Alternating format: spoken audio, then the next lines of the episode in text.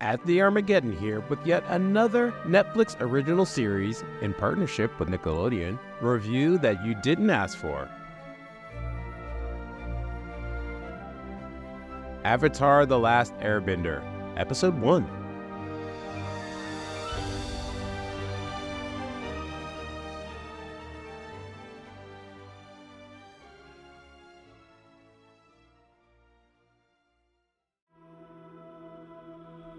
Katara, Sokka, Appa, Aang. Momo too, I guess. Eventually, Zuko also.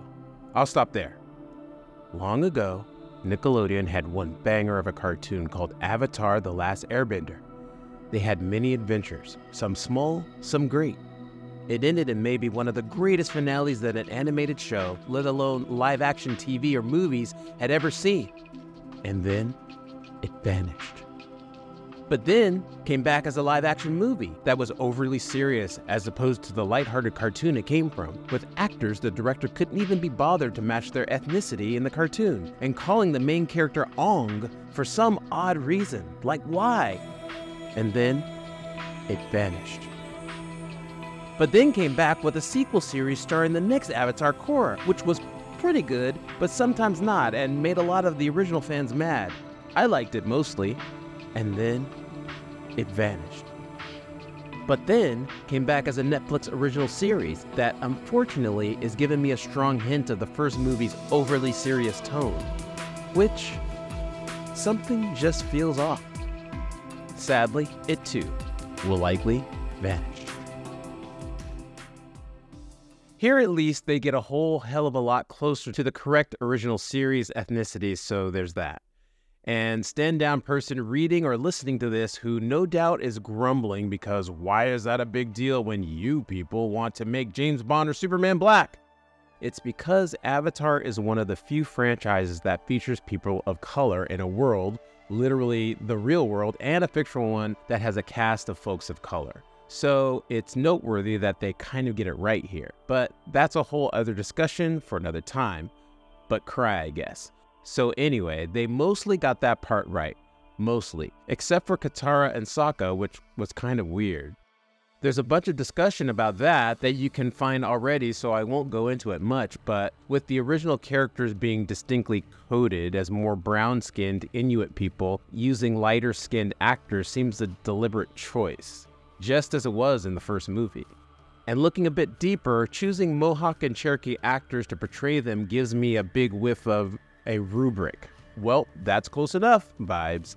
I don't know the intention nor decision making as to why, so I won't go further in on that. But it is just one of the many curious things that makes you go, hmm. I think the main reason why this feels so off is because mostly the characterizations of the people we'd come to grow and love almost 20 years ago, dang, we're old, doesn't feel correct. As usual, I have to state that I'm not the person to get grumpy if one interpretation of one medium doesn't align with another, simply out of hand because that's not my doctor. But here, at least in the first episode, it seems to miss the point.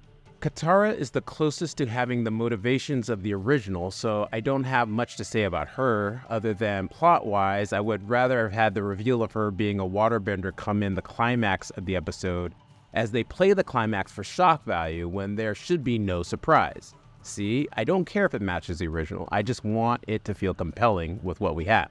With Aang, the source of his on the surface lightheartedness and free spirit was that it was mostly a facade, a reaction to wanting to avoid this massive responsibility ahead of him.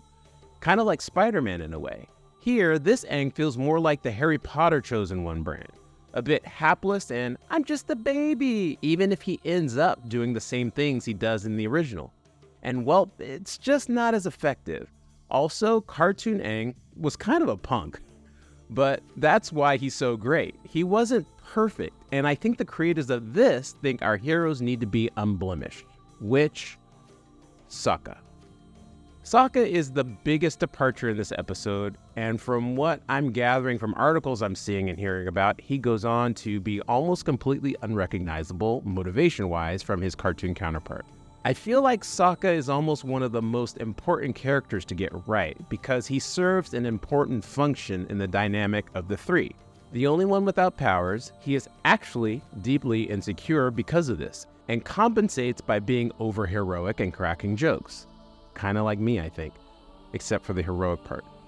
But as the comic relief character, we get an interesting look at the depths of what makes him tick and how he ends up growing. He is perhaps the most imperfect, therefore, we get to see him be blemished and learn how to be a better young man. But here, the way he's presented and introduced, as a matter of fact, the way they all are presented and introduced, doesn't seem like there will be much room for internal growth. They all seem to be who they are already, and that's where they will remain. The external journey is there, but the internal one, I just don't see it. Sokka is a big bad protector and hunter now. Fine. But what is there to explore from the depths of his internal character now? He reads as just another, as you expect, and are being delivered action dude. It's okay to give different looks and interpretations of characters. I've seen tons of takes on Batman or Wolverine and Iron Man that explore a character more in depth from where they began. But here it isn't going deeper, it's missing the point. And in a way, this live action take, which seems so serious and made for an older audience, is almost reductive in how they present to us, versus the cartoon that was actually made for children. I actually love it when a remake nails it. I will sing the praises of Lost in Space to the end of time. Even if the same writers are responsible for Madame Web, hey, they can't all be winners. Even Shakespeare had some misses. But if you're going to remake something, you have to set out to do it better, not just different. I'm looking at you, Colin Farrell's Total Recall, but also shout out to Zack Snyder and James Gunn's Dawn of the Dead. See? Here, kind of like in my last review for Madame Web after the first episode, it feels a little like, that's not McDonald's. And it doesn't bode well for the direction of the rest of the season since everything flows out from here with what has been established. And what has been established is competent of a sort, but not amazing.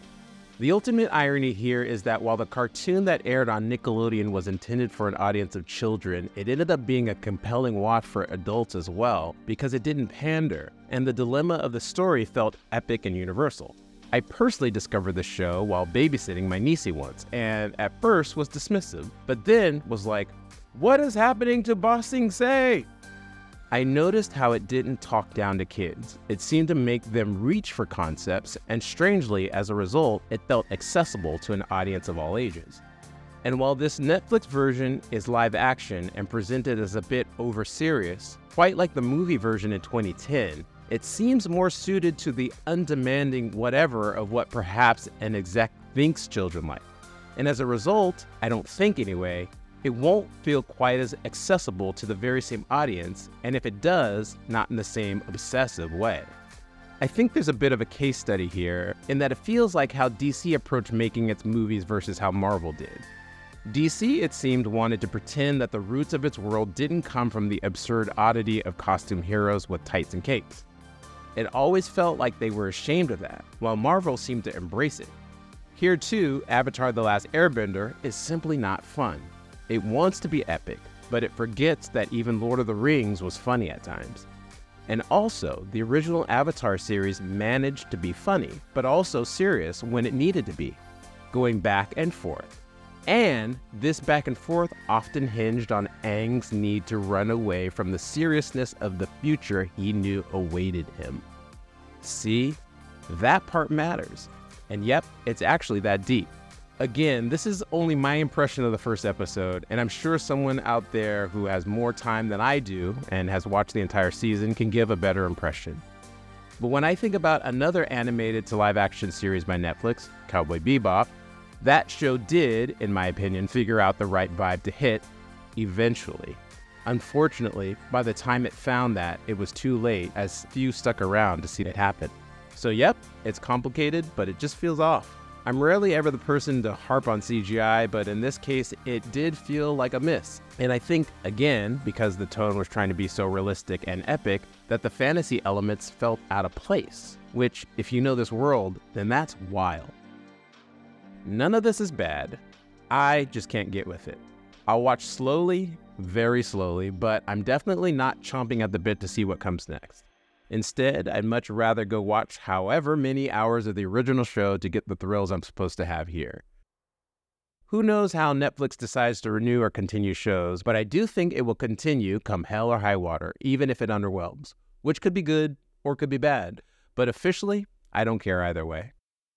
And that makes me sad. I give Avatar The Last Airbender two blue forehead arrows out of five. Until the next review you didn't ask for, at the Armageddon, signing off.